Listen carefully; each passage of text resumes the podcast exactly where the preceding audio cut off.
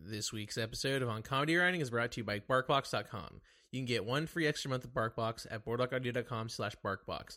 Now, the good people of BarkBox have asked me to do the ad as if I was a poodle. Um, so I'll do my best. Established in 2011, BarkBox is committed to making dogs happy like me, and they work with local independent businesses to achieve this. Well, I don't care about that because I'm a poodle.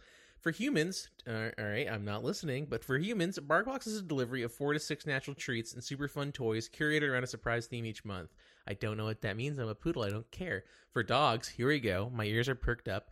BarkBox is like the joy of a million belly scratches. Now that's something I relate to as a poodle. I think that's um one of the best feelings you can have is not only one belly scratch but a million, and I like that. Um, for you, the listeners of on comedy writing, what is that? I don't care. I'm a poodle. I only watch Animal Planet, right? Or um, YouTube. God, what do poodles watch? YouTube. BarkBox is offering an opportunity to receive one free extra month of BarkBox at BarkBox.com. I like that. Mention the features and benefits of BarkBox.com. Oh, I already did that. Okay. To receive one month free, go to BoardwalkAudio.com slash BarkBox. Again, that's BoardwalkAudio.com slash BarkBox to receive an extra month of BarkBox for free. As me, a poodle, I love it. Bark, bark. This is a Boardwalk Audio podcast. On comedy writing, on comedy writing.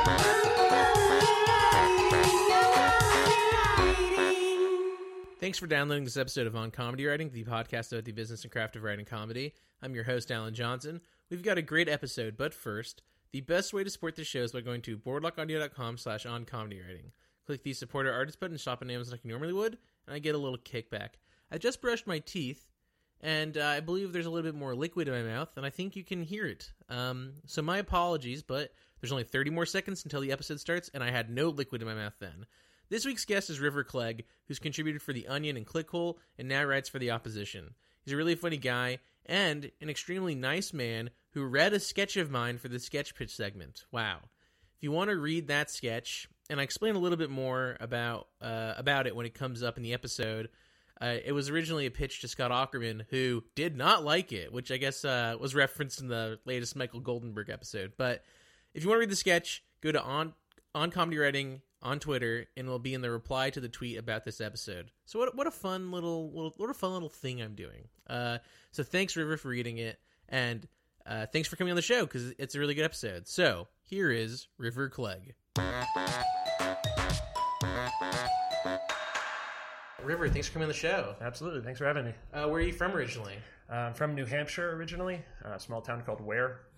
Called where? Yes, this is uh, this is exactly how my first conversation with everyone goes. Um, it's spelled W E A R E, and it's uh, Oh, okay. it's very woodsy, very rural. Yeah.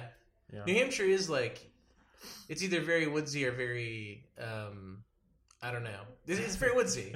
yes, very woodsy. but there's like some sort of I guess I have a weird connotation with New Hampshire where I think of like I guess like um frat people or something. Oh, really? That's Is that wrong? Well, I don't know. I mean, I um, Is Dart Dartmouth's in New Hampshire? Dartmouth is in Maybe that's why I think of yeah. that because Dartmouth I guess is very fratty. that could be.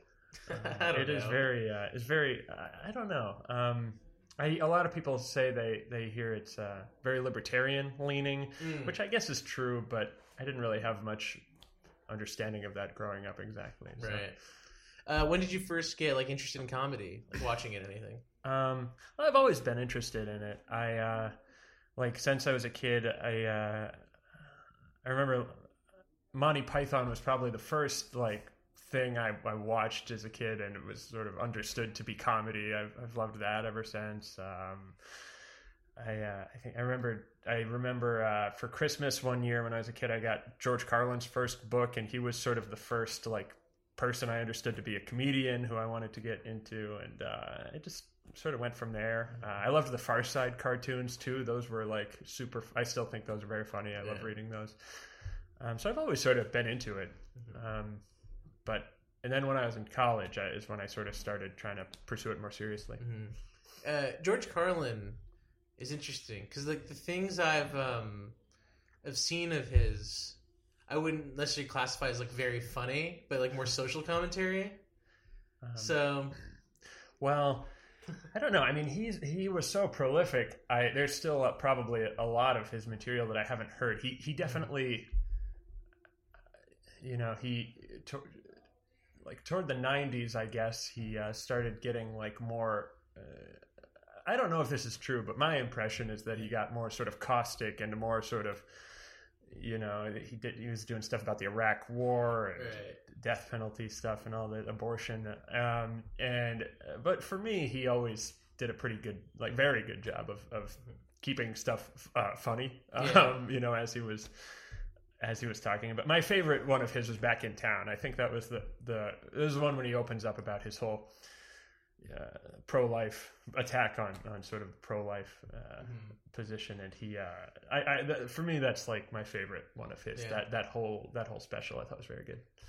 Uh, and so you said you got into comedy um, when you went to college. You started performing, or Yeah, um, I did. I did a little theater in high school, but I never really did any comedy performing. I I started doing. Um, I joined the humor magazine uh, in college, and then when I was a uh, junior, toward the end of my junior year, they, the stand-up comedy group started by an older class, uh, someone in the class ahead of mine, um, and so that's when I started doing stand-up, trying it at all, and um, that was you know a lot of fun, sort of trying to trying to get sort of a different um, uh, sort of exercise on muscle that I hadn't done before, which was fun.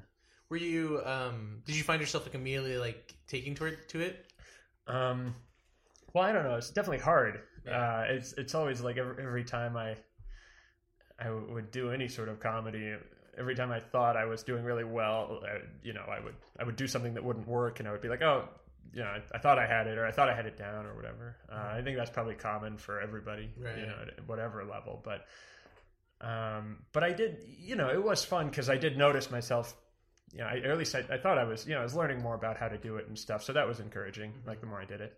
Did were you? Would you say you were like good going out, or like? no. Well, I mean, it's it's funny because like I started when you start stand up in college, it's a little bit of a different environment than you do in the real world because you're surrounded by friends and or at least people who are, you know.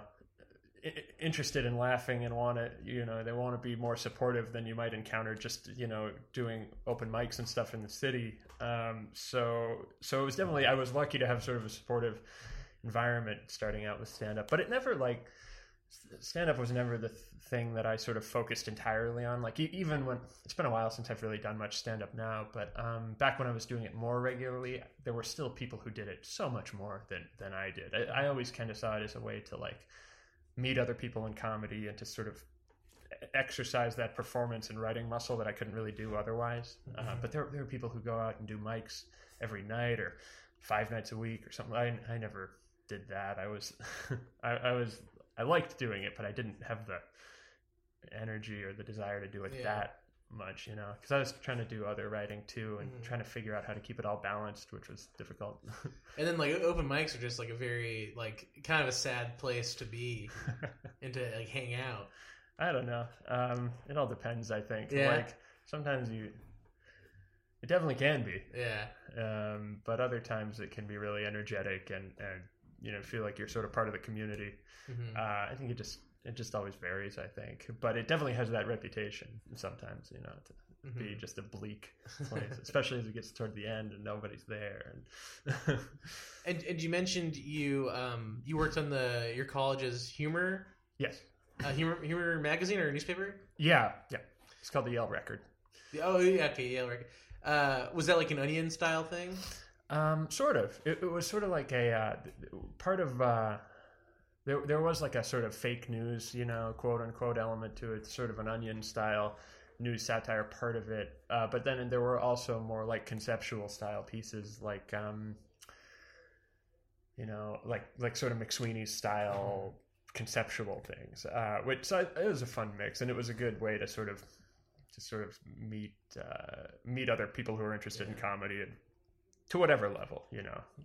How do you like um, mix that like in one thing? You know, like when you have like some fake news, some other stuff.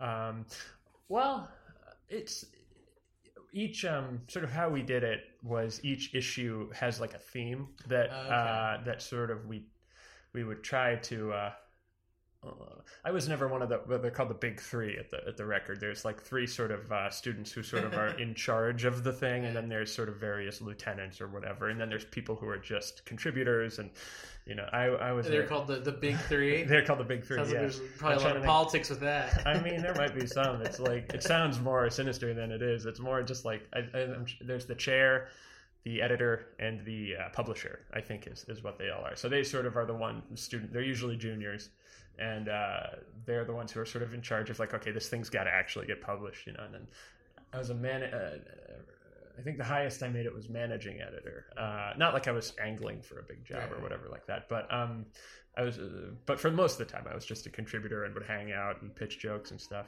Um, so each issue though would have a theme, and uh, the idea was each. Most of the stories would um, sort of relate back to it one way or the other. So you know, there's like the. ah, of course, now I can't remember any of them. You know, there's like the, I think the conspiracy issue was one of them. I think that Oh, was maybe fun. maybe before my time, but you know, things like that. The uh, relationships. uh, You know, we we did several issues that all sort of glanced at different aspects of relationships, that kind of thing. Um, so uh, I think one of them. I think the latest one. Like I, I just saw one one of the new ones they put out. I, I think it was like the corporate America issue or the corporate. It, it was something about being. It was something about corporate America, and the cover I remember thinking was very funny. It was two. Um, it was like uh, it was a cartoon of two um, cogs like in a machine just but they're they've got arms and legs and they're standing by a water cooler talking to each other so i remember thinking that was funny um, but so yeah they, and then sort of the news elements which sort of you know the, the you know actually i'm not even sure i feel like at a certain point maybe they stopped doing full articles and it maybe just became fake news style headlines Mm. uh, I can't remember now, but um, you know, the, the content generally tries to relate to the theme. But then, of course, there's also just evergreen stuff that goes in, Right. um, and a lot of it obviously relates to like student life too, because that's you know, the audience that is consuming it. So, And so, uh, what was your your major at Yale during this time? uh, history. History. Oh, that's interesting. Do you find that like being very useful? Well, yeah, I think so. I mean, I was uh, I was like very much toward the liberal arts, like humanities, um, sort of direction. So I, you know, it's not like I was going to be an engineer or something like that. Where uh, I don't know if this is true, but my impression was always like if, if you're going to do a, a job like that, your your major is quite important. But if you're more in like the if you're not good at that stuff, you know, like the way I'm not, you uh, it, you know, I, I so I sort of I thought about political science for a while and philosophy and humanities and things like that, but I ended up going with history because there's a really good department there, and it's also I think it's the biggest, uh, I think it's the most com- most popular major, so. There were a few classes I really wanted to take, and I was like, I, if I'm a major, it'll be easier to do that, basically. So um, that was one reason I took it. But it was also just, you know, I'm interested in history. I thought it was fun. And so, um, when did you decide that? Like, when did you kind of think, oh, comedy could be a thing for me? Um, well, I remembered uh, um, sort of uh, when I was a student.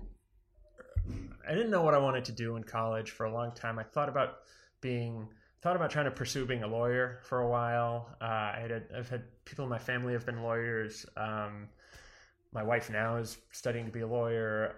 Um, I, I think the law is very interesting. I, I one of my favorite classes was constitutional law. Um, but then as I got older, I uh, more involved in writing comedy and stuff. I was like, you know, why not try it? You know, you can always if it doesn't work out, what's the worst that can happen? You you go do something else, and I'd, I'd rather try it now than than regret not trying it later on. So um, I I remember though, um, uh, you know McSweeney's um, and the editor Chris Monks came to give like a talk. The the the the magazine sort of hosted him. The humor magazine hosted him for a talk, and he came. And I didn't really know what McSweeney's was before that. And then he, I sort of got reading the the you know, I got reading the website after meeting him. He was a really nice guy, and um, then I, I pitched it, or didn't pitch. I submitted a piece to him that was very weird. It, speak, this is one example of history sort of playing a role. It, it was uh, I submitted him this piece that was about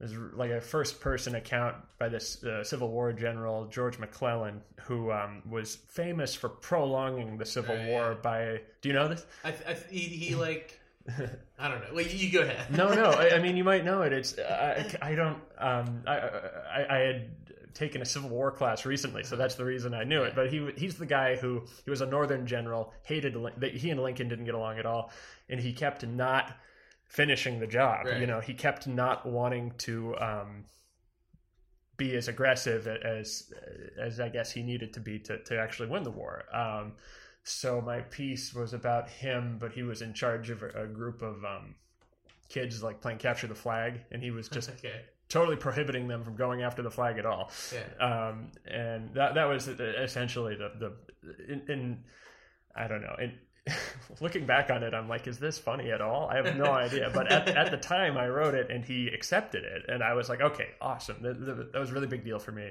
Uh, it's hard, um, and so that was that. Honestly, was one of the things that gave me a little confidence to try to um, to try to pursue it more. And then, of course, I submitted like it was I, I, almost exactly two years before I got another one in, and um, and it was not for lack of trying. Yeah. I, I submitted him a lot, and he was like, he he writes very nice rejections, but he kept rejecting them, and I was like, oh, maybe that was a fluke, but I just kept trying it, and eventually eventually started learning how to get learning how to write that style of piece with more uh, a little more reliability so So in, in the comedy world, there's so much rejection. How do you how do you deal with that?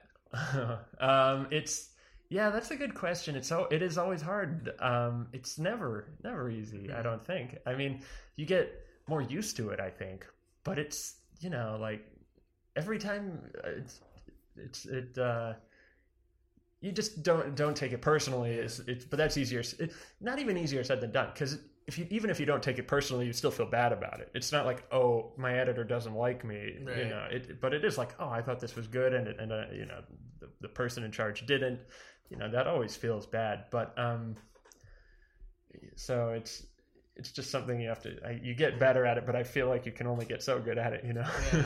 It's weird. I was thinking about this uh, recently. Is Yeah. like with like writers and like actors, Yeah. they're constantly like have to apply for jobs. Basically, Yeah. like, they have to audition or they have to write packets. Mhm. And it's so weird to think like like my dad, he's just like worked the same job for like years. He's like hasn't had to do hasn't had to worry about that forever, which is so weird.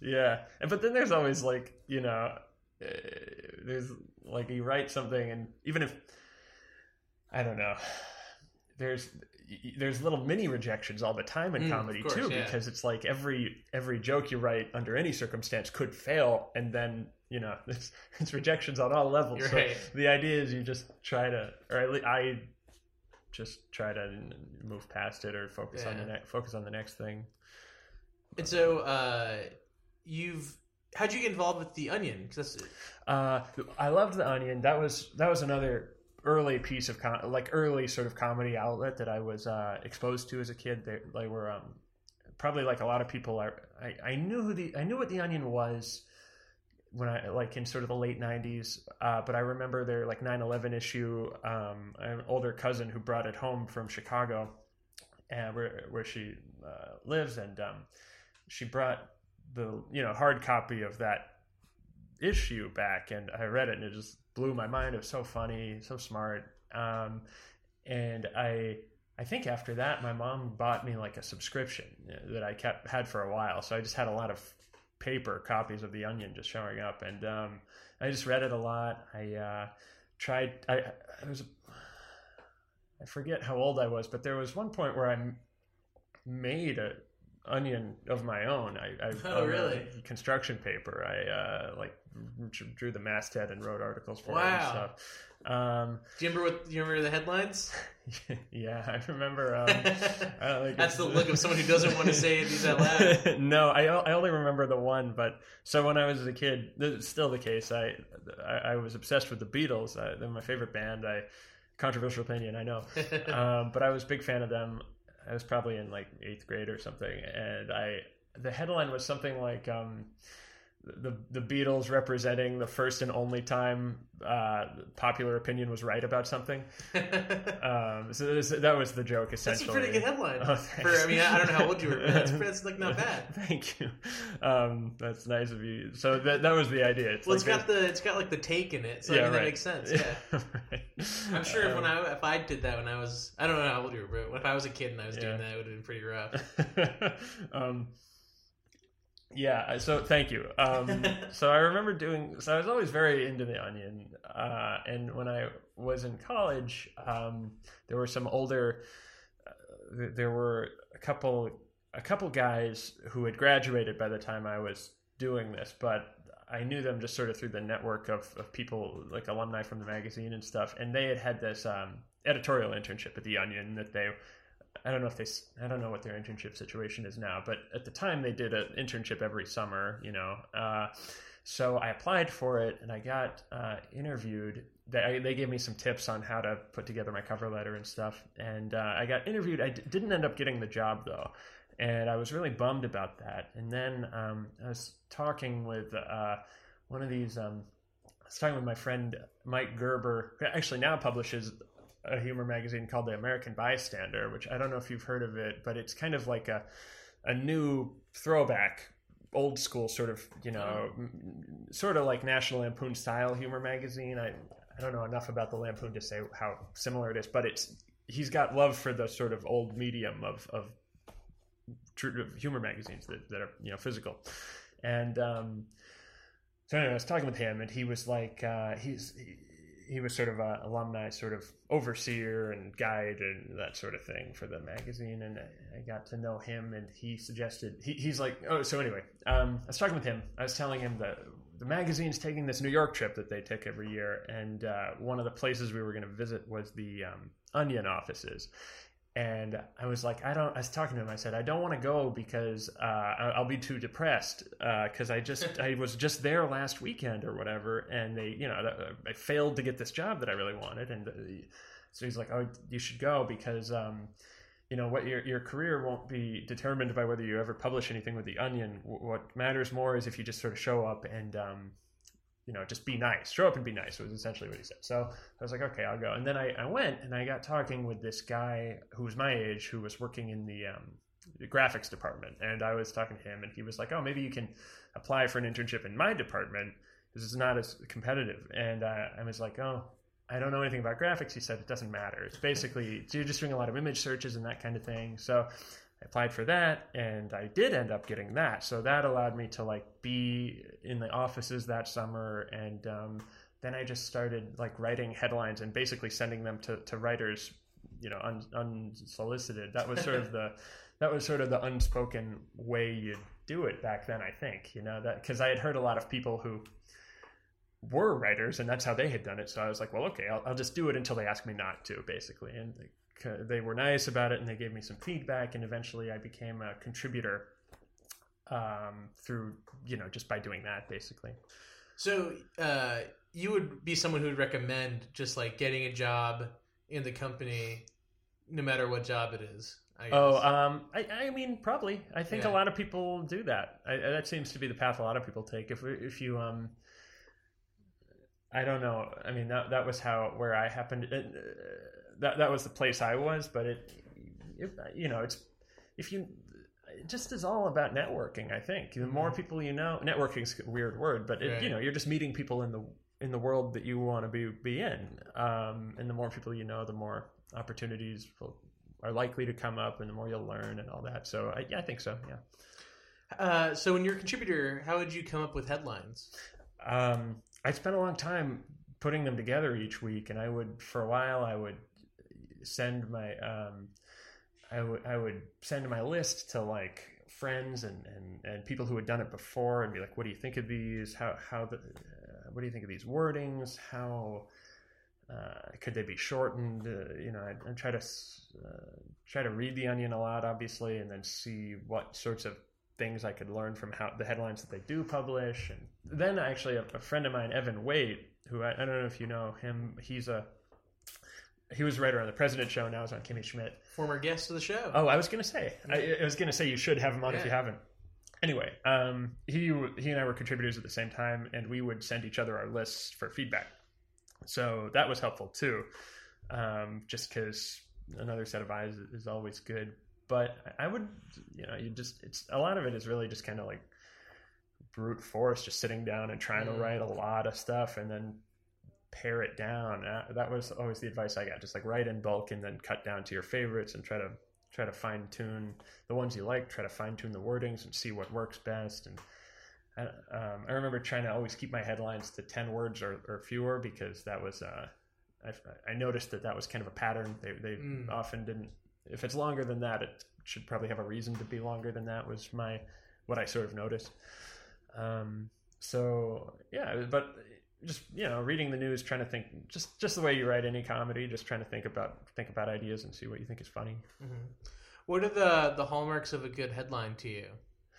Uh, I don't know. That's a good question. I mean, for me personally, my um, you know, my favorite headlines are sort of all over the place. And my my all time favorite Onion headline was from the maybe 1998 or something, and it's the one. Um, it's the everyone involved in pizza's preparation, delivery, consumption extremely high. and it's got this really funny triptych picture of three guy. One guy's making the pizza, one guy's like holding it. He's the delivery guy, and the the other guy's like the third picture is a guy opening his apartment door, taking it, and they're all just very visibly stoned of. They just totally don't know where they are, and um, the headline and article were both so funny to me. Just like it still it still is when I think about it. Like they just I don't know. There's uh, it's just these three guys who are out of their minds, and they're all. And then it, it's there's some like you know expert person who studies these these matters who's quoted in the article and they're like at, at no point did this pizza ever encounter a non-stoned individual. And it's a very troubling pattern of behavior in, in our society. We more, more, more people who aren't stoned have to order pizzas to expose them to different ways of life and stuff. Um, so i love i love that. And also um, I don't know if this is just like my imagination in retrospect, but like I feel like there's something distinctly 90s about that sort of um, uh, comedy that's real stoner based. You know, like Beavis and Butthead is probably like the ultimate like burnout stone. You know, that that's the thing I think of when I think of that style of comedy. But so it also gives me like some sort of nostalgia.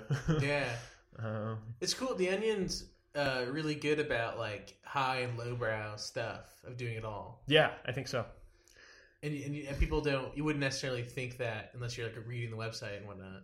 Yeah, they they kind of do everything. There's they're they've got really great political stuff, but also they've got just uh, you know cultural slice of life stuff. I, I um you know they they kind of I think there's a very good mix. So that's a good. I don't know. It's like um I don't know what makes a good one. I it's just it's hard to explain. I guess. Uh, and you, you've also contributed at Clickhole. yes. Uh, How'd you get started with that? Well, it's through the Onion. They uh, I applied for uh, they, they they sent out like sort of a thing to the contributors who, um, to be like if, if you're interested in applying for this new website that we're going to start, you know, here's how to do it. Um, and it sounded fun, so I uh, applied and ended up just contributing there too. Uh, Clickhole's so funny, especially I feel like lately they've been knocking it out of the park for me. I've uh, it's so fun. I read it every day. It's so it's so funny to me. And so there's obviously a massive difference in style. Yeah. Um, but was there was it kind of a different way that you'd approach writing them? Um, I don't know. Yeah, I mean, I guess so. Um, I didn't. Well, one thing is, uh, uh, I was I was always less concerned with like word count, for example, with clickhole headlines. I I think they tend to be longer. They're more conversational, you know, than than un, they're not parodying um, news headlines. They're parodying like clickbait, and those headlines are sil- just sound sillier, you know um, and longer, and they so uh, and they've often got the little um, phrase, you know, like colon and then Yeah. the story. So it's is a little looser in ways, just in that regard, trying to write them. Um, and uh, so I don't know. It, it was kind of a nice like change up, but it was always mysterious to me. Like Onion and Click, submitting anywhere has always been mysterious. Like what what what will be accepted and what won't. Every time I think I have it down, I I miss, and then I'm like, okay, well, I guess I got to try again. And so that was, um, that's just all. That was always been a thing for me for everywhere I've written for. Um, How, how do you how do you approach like writing a packet uh, in general? Um, that's a good question. I, uh, um, I, there, I'm sure you've interviewed people who've written more packets than me, uh, so I, I wouldn't claim to be any sort of expert on it. But I think, um, like, try to read, you know, and most of the packets that I've written were for like political um, shows. So uh, you know, I try to I try to stay up on politics anyway, but I would try to like really try to find a good story, um, try to find something I'm interested in, um, and you know, take a bunch of notes, and uh, then just just throw a lot of time at it. Really, like, and then especially like you know, I, I don't know uh, if this is true for everywhere, but typically for me, it's been like you get you, the, the first round of the packet, you get you know a week to turn it around maybe, and then if you make it past that, then you've got like an, a day basically to do it. So. Um, you know, I feel like you have a little more. Obviously, you have more breathing room the first time, but you also have more to write. So I don't know. I feel like just the quicker you can start getting ideas down and seeing where they're going, the, the more time you'll have to um, refine it or figure out if it's going well or not. So, um, so um, I don't know. I feel like I, I, I- feel like I'm not answering this super well, but it's just you really throw your throw your time at it. Be be Yeah. on the couch and be typing and just be clicking on stuff and you know take some time to clear your mind if you need to but you know when you've got the packet that's got to be it for you you know in, in my experience. And then especially if you if you've got the 24 hour turnaround i, I just truly like barely slept for those 24 hours. Yeah. um yeah which is i mean that's the way it is you know it's it takes it's, they're hard to do. So, d- d- in your writing, do you like to write uh, about pol- comedy about politics and satire? yeah i, I like to. I, I don't uh, but um not only that you know it just kind of depends like um I've, I've written a fair amount of things about like trump and and uh but i i also like to just write kind of silly things um that that are to- just either totally silly and r- random or, or, or like more um like cultural sort of things i like making fun of advertising Yeah. and that kind of thing. Uh, I've written a, like a, I- I've written a couple things uh, about that. That uh, that's one of my favorite sort of areas.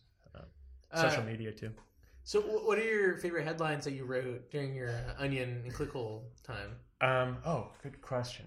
I'm trying. Let me see if I can remember some. Um, uh, one of my favorite Onion headlines. I did, I think maybe my best Onion headline was uh, New- uh, New York City a buzz over new resident.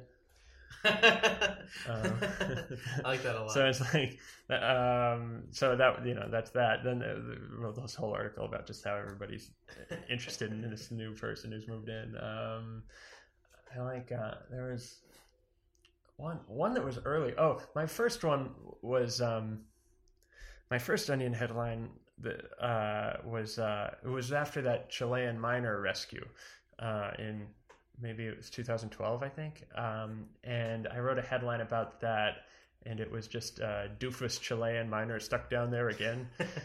and it was they they had a pretty funny picture of just a, a miner who was like, "It's like guys, I got to get out again." So, um, I uh, that that was a big deal for me just because it was the first one that they took. Right. Um, but uh, um, I had one about uh. Uh, I'm trying to remember. Um, anyway, those are two that I Yeah. that I liked a lot. And then Clickhole. Oh, my favorite Clickhole headline I did was this um, one about. Uh, it was called. Um, I'm trying to remember the wording of it. It was like um, fr- so, someone is uh, someone has synced up The Godfather to the Donkey Kong soundtrack, and Francis Ford Coppola has vowed revenge. and they did a, a funny job of like actually syncing up some scenes from The Godfather with like Donkey Kong, Oh, wow, Donkey Kong fun. country music. So I I thought I was very happy with how they did that. Um, So, uh, so let me ask you a question about that. So that's like one of those ClickHole ones where I, look at it like, and I think, how did anyone come up with that? Like, that's such a weird thing to Uh-huh. come up with. Like, nothing in the news, nothing like that happened. So, like, I don't know. How'd you come up with that headline? Um, I uh, I don't know. I um, I think it. I think I was like. I think I had noticed a trend and, and maybe ClickHole and stuff that they were publishing, or maybe like in stuff that, um, uh, or maybe it was like a thing I just noticed in the internet happening, you know. Um, but you know, people like just mashing stuff up together, you know, like um, you know, um, aggregating content and so forth and putting putting stuff from one outlet and, and combining it with another and that. So i was trying to think of funny things the fun, funny potential combinations and the godfather and donkey kong are two sort of things i always liked Right. you know growing up. So maybe that's why my mind went to them. And then i was and then the the I, and then I, I don't I don't remember how I came up with it, but it was kind of just like, oh, how would it be? Like how how would- how would Francis Ford Coppola feel if this happened? Yeah, And it, yeah. it would be funny to me if he took it very seriously and got angry and was like, "I will have my revenge for Yeah. this." So, um, so it, that was kind of one thing about Clickhole. I felt like is they uh, like they always find a way to like take a silly thing and then add another layer of Right. silly onto it somehow. Um, so that's what I was like aiming for there. Um, and I don't know. It, it's so it really impresses me how they're able to do that and also keep it coherent. Um, so they're uh, I, very. I love Clickhole. And, Yeah. You know, obviously. Uh, so you mentioned that you uh, you wrote for McSweeney's and you've written for the New Yorker. Mhm. How do you approach like writing those prose pieces? Do you like have an idea and then uh, think of like the best vehicle for them, or just like it's our this is a prose piece? Um, yeah, a lot of times it'll come from an idea, and uh, then like some some pieces I've written came from like uh, onion headlines that didn't get taken or Mm. something like that. Like I'll be like, okay, how could I how could I turn this into a longer thing, maybe? Um, or or other times I, you know, sometimes you'll just get an idea and then you know see be like okay maybe there's maybe there's a piece here you know but um it, it's it's really just kind of like sitting down and, and writing and um, seeing seeing how it goes, you know. Uh, and, and a lot of times, some, sometimes it's um, flows easier, and then other times it's like taking a while. But it's it's really the more you do it, it's uh, or I, I found the, the more you do it, the, the easier it gets to see. The, the easier it is to see whether this is going anywhere, you Mhm. know, or should I just abandon this or try to think up something else. But but I always try to be like sort of thinking up, you know, ideas for pieces and that kind of thing, and just like writing them down. what what what types of ideas do you think generally work well for like say the New Yorker? Um, well, I th- I'll just copy the answer I heard from uh, Mike Sacks, who uh, was another guy I met when he came to give a talk in college. But he, he's uh, you know really good at writing this kind of thing, and, and he was like the if you can write something that's like sort of um, topical but not too topical, you know, ev- evergreen but sort of within the conversation, within the zeitgeist or that kind of thing. If you can sort of get at that, you're you're in pretty good shape because, um, you know, it by the time you get it done, it could be a while before they run it. So, um, if if you can kind of get in in that, that spot, you're you're in okay shape because it's if you're just submitting something that's about a news story that'll be gone in a couple days, it's it's likely that especially when you're first starting, it's likely that, that it won't get turned around in time if it gets accepted. So, um, so like, um, I did a piece, I, I had a piece recently called "How to Market to Me," and that was sort of a, another one about making fun of advertising, that just different tropes of, of advertising culture and that kind of thing. Um, so I, uh, I, I feel that's what I was aiming for there was trying to like okay here's something that you know we I, hopefully a lot of people will be able to to recognize and patterns that people see you know as they um as they're in the world and they consume stuff. Um, but at the same time, it uh, doesn't have to go up the next day, Mm. you know. Um, but other things are, are weird, uh, and just they, you know, if the if you if, if the editor likes it and thinks it's funny, and you know, it could be very offbeat and it could still go up. So there's kind of no, it's hard to predict. Mhm. And and for a lot of these pieces, you worked with a writing partner, Yeah, Evan. Evan, with his former guest, Evan. Uh, what's that like? Uh, he it's great. He's he's very funny. Um, I started doing that relatively recently in sort of the in my time as doing this kind of writing, um, and he's uh, I think he's the only person I've ever written a piece like this with that I got published. Um, I really like it. He's I mean it. I think it all just comes down to. Um, I mean, obviously, you need to have similar sort of ideas about what's funny, but also you just um, he, he's just a very nice guy and very you know he's a nice guy to work with. Um, and we're so so we were we've been able to develop like a, a sort of system. Typically what'll happen is like one of us will have an idea for a piece we'll just have a google doc going and we'll sort of you know he'll take one of us will take a crack at a draft or draft one write some stuff and then the other person will make some notes and we'll talk about it and then maybe you know, he'll do draft two in the same doc and we'll just sort of go down and after a few drafts we'll sort of hopefully settle on how where it's going and how you know be getting close to submitting it hopefully um, Do you ever find one of you takes out the other person's joke, puts their joke in, and stuff like that? Uh, not real. I mean, it, usually how it works is is if, if we're like, I don't know if we need this, or maybe this could be beaten or something. We'll just make a note, and often, I mean, often we'll make the note on our own joke. We'll be Mm. like, "Here's this. Here's where I'm going for the. Here's what I'm going for with it." Uh, I don't know if it's getting across. What do you think? Um, uh, how you know here some ideas to make it better or whatever. So it's all there, there's never any like um, just like the, you know it's, it's all it's all collaborative. You know, it's not like it's not like you're trying to get one up on the other guy.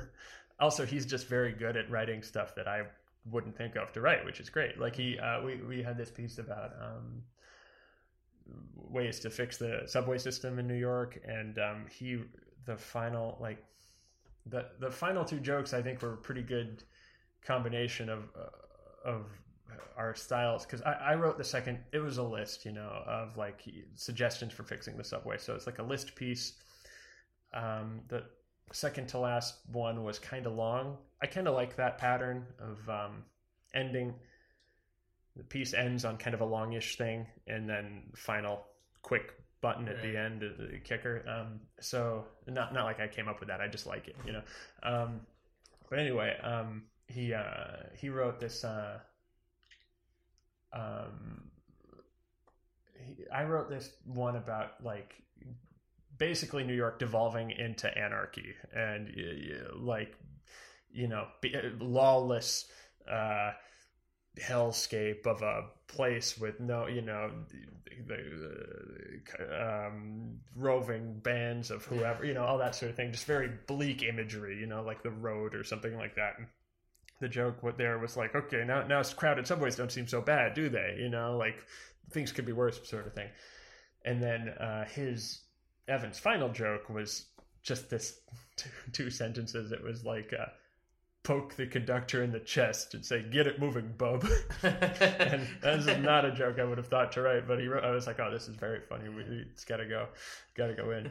Um, so he he'll he'll he's very fun because he's he for me because he just thinks of stuff that I I don't think I would have ever come up with that joke. It's so funny. Would you ever want to work with a writing partner on something like bigger, like say like a like a pilot or like a movie or something? Yeah, maybe. Yeah. Um, yeah, I uh, I'm not I'm not doing anything actively like that right now. I, I am thinking of of possible longer term things I could maybe sell or something like Mhm. that. But I, I don't know. I, I'm really focused on on just trying to trying to do my current job well right now. um, but I do I, don't know. I my instinct is when I'm doing like a project out outside of you know my job or something like that, I, I my my instinct is usually uh, do it alone first and, and see how it goes because I um that's just how I've that's how I started doing it and that's what I'm a little more used to.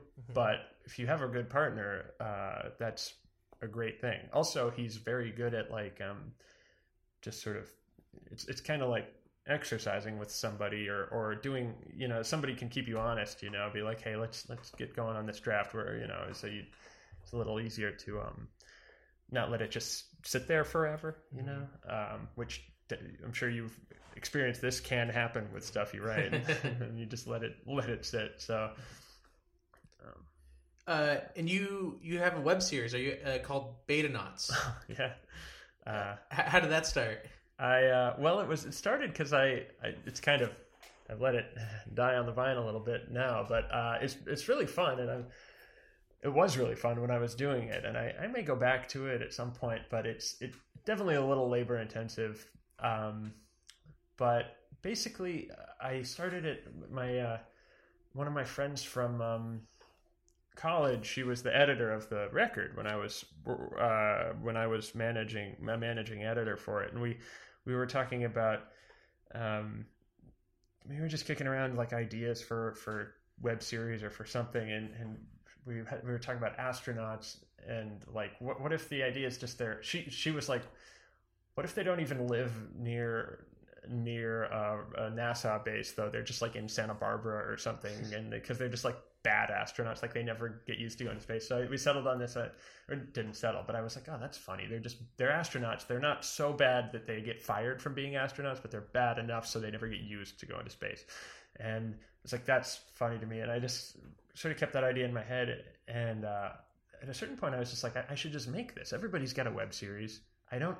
I like the idea of it being animated. I don't know how to do animation, but I, I'll draw it with crayon. I'll just do it like stop motion. Some um, and or not stop motion, I guess, but almost like storyboarded, basically. Just like you, you see the person when that person's talking, and um, so and I like.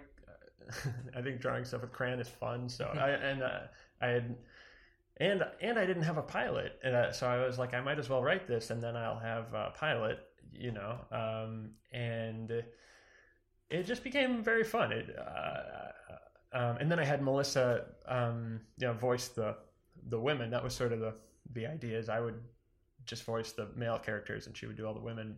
Um, and uh, so we would just record it over Google Hangout, basically. Um, and um, I it, sorry, I forget the question exactly, but it was that was where the idea came from. We were just sort of kicking stuff around, and um, it, it's fun to have like a sort of thing that uh, you don't have to um, submit somewhere to get approved. You can just put it out there, you know, which is kind of nice because pretty much all the other writing I had done had had there's some sort of gatekeeper on the other end Mhm. publishing it or not publishing it or something like that. So it's fun, but it's also more nerve wracking because there's no. You're the only one who thinks it's funny so far. You know, if something gets published, at least you know somebody else likes it. So. And, and, and how important is it to be uh, making your own stuff? Um, I think it's good to stay busy that way. Um, it, um, I I have to say right now I'm I'm doing less outside work now that I'm now that I'm uh, have a staff job, but I you know I only got the staff job relatively recently, so I'm still sort of in this like trying to trying to do a good job at that, trying to stay up on the news, trying to like make my you know make myself useful in that way. Um, but then, uh, uh, and and then when I'm not working, I, I like to take some time to relax and, and get away from from having to write, you know, a little bit. So, but but before I was doing that, I it was very important to me to be always working on something, uh, always have a piece going, or always have you know, feel, I always you know be on the couch writing for a certain amount of time, pr- pretty much every day.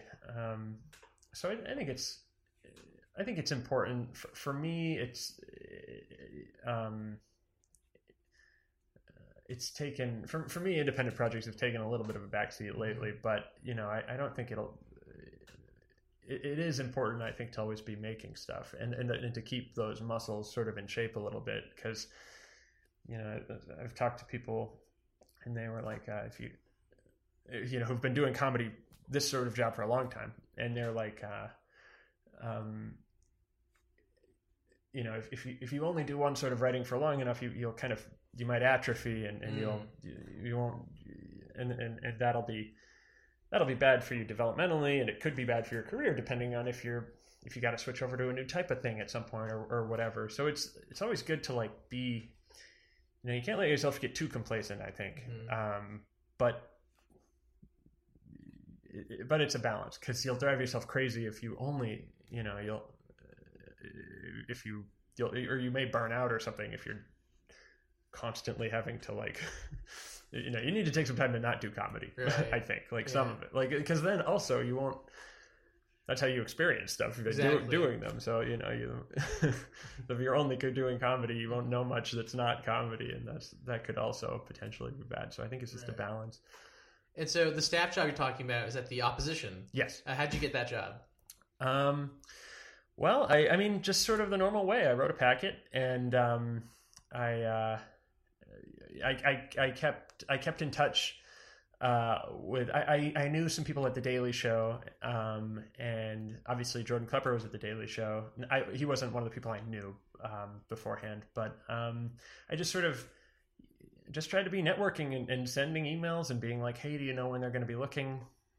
let me you know and uh, oftentimes when you send those emails you, the answer is no like they're not looking now but sometimes it's yes and you know just try to be an advocate for yourself and be like i'm interested in submitting just you know just checking in um, and you know that's the way i got the uh, initial packet and just uh, i just really tried to uh, you know take it take it seriously obviously and and just um you know, for that time that I was writing it, I just wasn't doing much else. You know, like like I said, I, I think it's the only real advice I have packet wise is just like, you know, you have to really treat it like it's your job.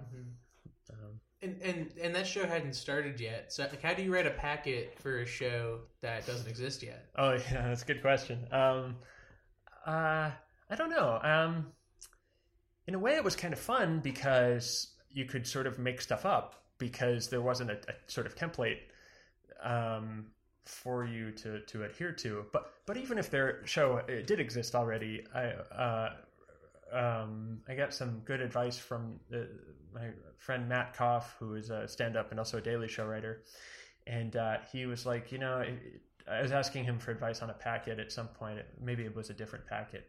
Um, but he was like, uh, you know, it, it's kind of like a balance of, of trying to try to do something in the voice of the show, but but also if you can take a risk, take a risk is a cliche, but if you can sort of like um, branch out and do something a little weird that might make your thing stand out, show show something that you can sort of bring to the table that isn't totally in line maybe with with what the show does in the past. That's that's a good thing to do too. So it's a kind of finding a balance of of your own voice, but also the show's voice. So, um, uh, so you know, when I was when they sent out the packet, they they gave some, um, you know, uh, description of sort of show's point of view and and that kind of thing. So so it wasn't like you're just flying totally blind. Um, but I just tried to like you know use what I knew of the sort of um, media landscape uh, and, just um, tried to make fun of it. Basically, you know that was uh, so it wasn't that it wasn't that difficult, and and um, it, I mean it was difficult, but it wasn't that difficult. The, the reason it was hard wasn't that the show wasn't Right, on yet. It, it was more like um, the difficult part was trying to come up with jokes and and and make it all make sense and, and having the logic of, uh, of the, sort of the path through the piece work out. That that was something that is, uh, you know, it's like doing that plus having jokes that are that are going to stand out was was hard for me. So it's just um, I, I uh, um, that's another thing that Evan and I will sometimes, you know, if we've got I, we'll sort of ask each other for feedback on, you know, what do you think of this direction I'm taking with this or whatever. So he's he's been a very helpful um, he, he was like a helpful resource for me in that way too. Um, but uh, And, and the opposition that was your first uh, TV writing job. Mhm. So what was that transition like to that? Um, it was a lot of fun. I, uh, you know, it, um, my first time in a room, so I had to learn um, sort of how to how to pitch in the room was a big thing that I hadn't really had experience with. So you know, kind of getting more comfortable with that. Um, working on pieces on tight deadlines with with another person was something I hadn't really done before. So it was just a lot of like a lot of learning stuff as I was doing them. But uh, it's a great uh, it's a great group of people, um, and they're all very supportive and funny and, and smart. Um, and uh, so so none of that was you know it all it was a very sort of fun experience getting to learn all these things um, but also you know stressful because i hadn't done them before and i you know wanted to do a good job so What, what's it like um, working on like a show like that where it's like every day there's like a huge deadline?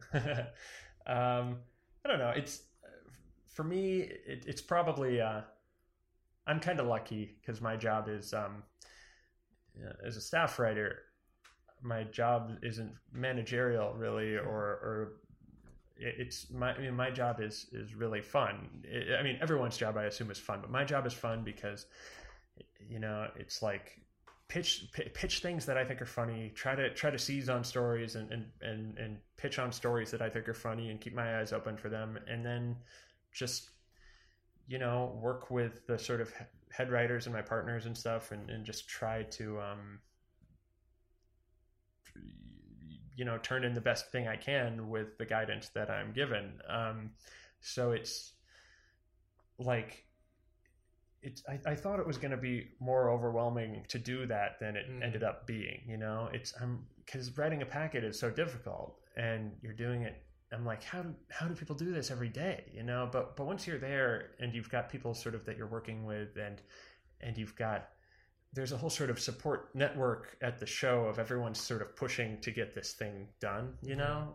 It's kind of one of the nice things about being on a show is it's almost like everyone there's this one goal. It's just we got to get this thing on tv and we got to we got to get this pro, you know product out there. So it's it it's it, i guess i don't know what i'd say beyond other than it's just very that that sort of vibe at least from my perspective has lent the experience to being supportive you Mm, know mhm. um, and collab- collaborative in a in a way that makes it easier And so we live like in a crazy news cycle right now. So Yeah. like, how do you handle? It feels like it's getting quicker to me too. Does it Yeah. to you? Like there's a I don't know. Like I feel like Trump's been president for over a year. Yeah. Uh, I feel like stuff's moving quicker now than it was a year ago. But maybe that's just my imagination. I think that's right. I mean the the Rudy Giuliani thing already feels kind of uh, ancient, I know. And good. that was Tuesday. it's a good example. Yeah, it's like um, yeah, there's that, and then something will come up, and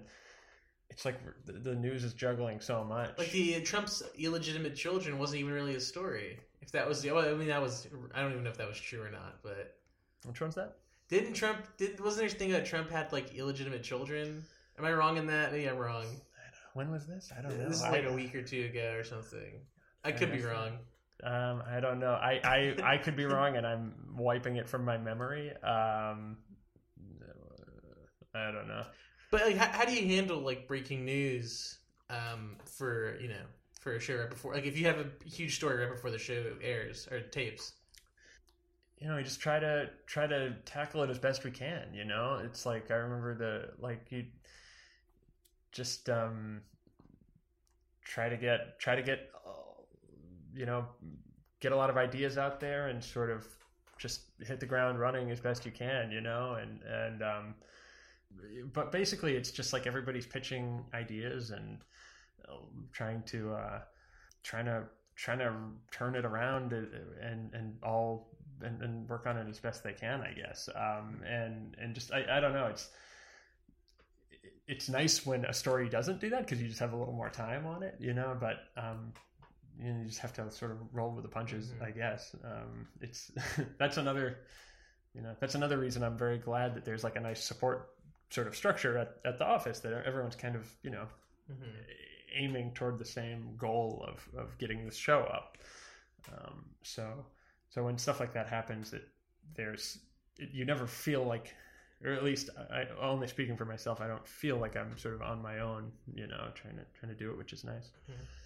And so, um, how do you approach writing for a show where the POV is like a, a Breitbart kind of guy? um, well, I don't know. It's it's fun. Um, it's I think it's really fun having a having a, a character that we can play with. Um, just because it gives us a lot of um, a lot of opportunities that uh, that we we wouldn't necessarily have if uh, if we were just earnest saying things earnestly without the sort of veneer of um, coming from a different point of view. Um, so I, I think it's very fun. It's it just I think it you know I, I, um it sort of opens up opportunities for just weird weird character based jokes that just Mm. might not exist otherwise. Mhm. Um, so I, I really enjoy it.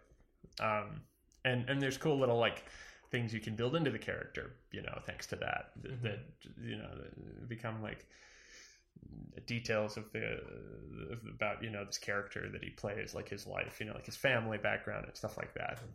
So it's just I, I really enjoy it. What would you like to be doing next?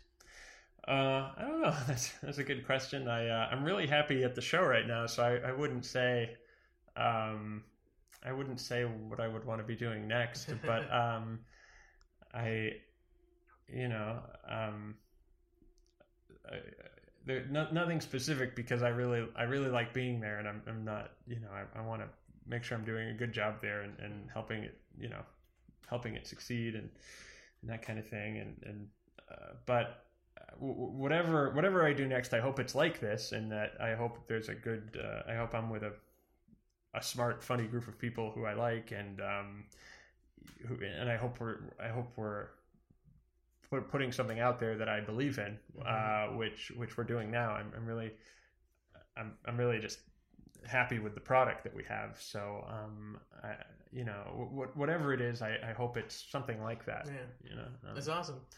Uh, okay, so we're gonna wrap up Okay. uh, with you giving your thoughts. Something I wrote a little different this week because yeah. um, Can I bring it? Sorry. Yeah, Oh, I yeah. Don't mean to be shaking. But... no, no, you're good. Um, so uh, due to my email being extremely unclear, River River uh, read a sketch of mine before he came here.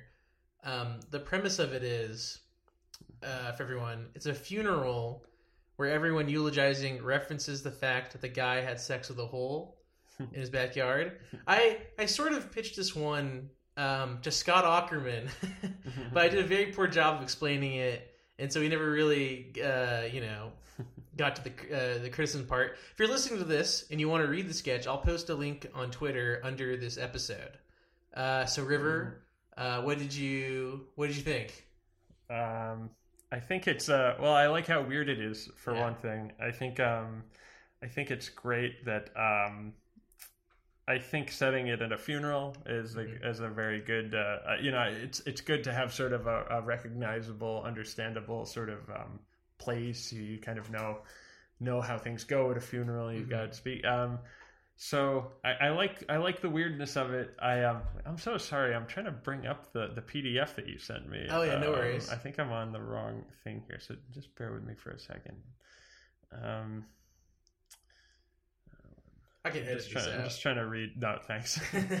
um, let's see. Um, oh yeah. So, uh, yeah, he's digging the hole to China. Um, I, uh, I, yeah, I like how weird it is and how everybody's sort of like into the learning more about this, what this guy was up to. I think it just, um, I don't know. I, I'd hesitate to give like specific advice. I'm sorry. I'd hesitate to give like specific advice. Um, but I think, uh, like, um, I remember like when naked and smoking a cigarette.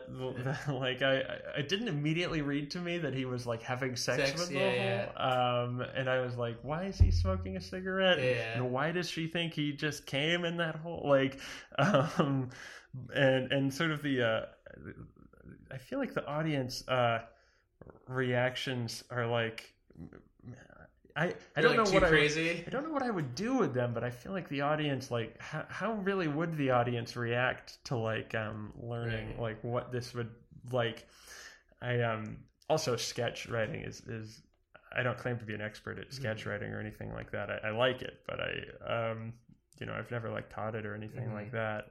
Um, but I uh I wonder if there's like maybe like could there could a could a character like be someone from the audience maybe? Like if for me like thinking about things like that are- is sometimes helpful like Oh, so you mean You know, you mean like the, the the real audience, not the like the no no funeral- the, the audience at the funeral. Oh, okay, okay. because i don't think any of the, the audience members are like like i wonder if like you think about like how like is there someone in the audience that might react weirdly to this or Right. like be very offended by it? Like i um i don't know like is there a sort of um like it's hard um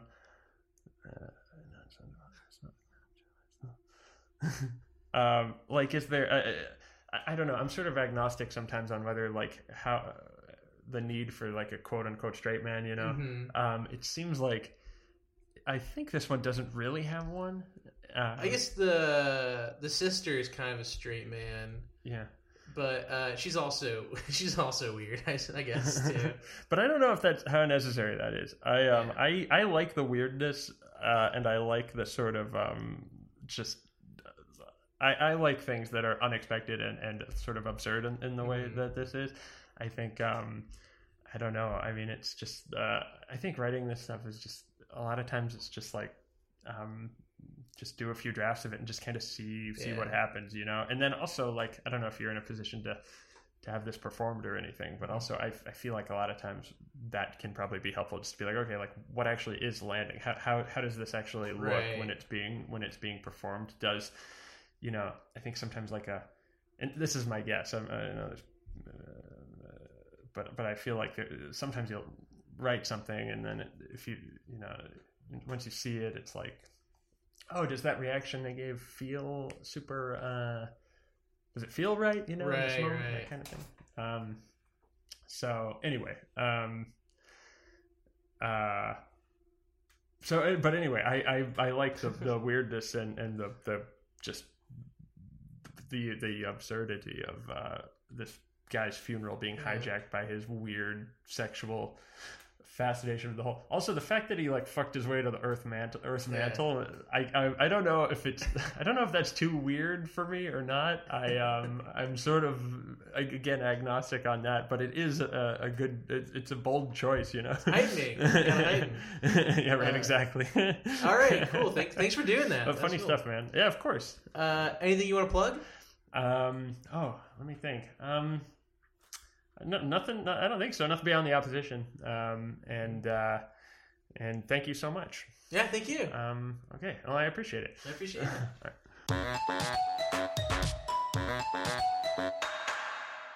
Thanks for listening to this episode of On Comedy Writing. I want to thank Nick Doss for supplying the sweet tunes, Zachary Glassman for giving us the awesome logo, and Boardwalk Audio for hosting us. Please rate, review, and subscribe on iTunes, and like and follow on Comedy Writing on Facebook and Twitter. See you next week.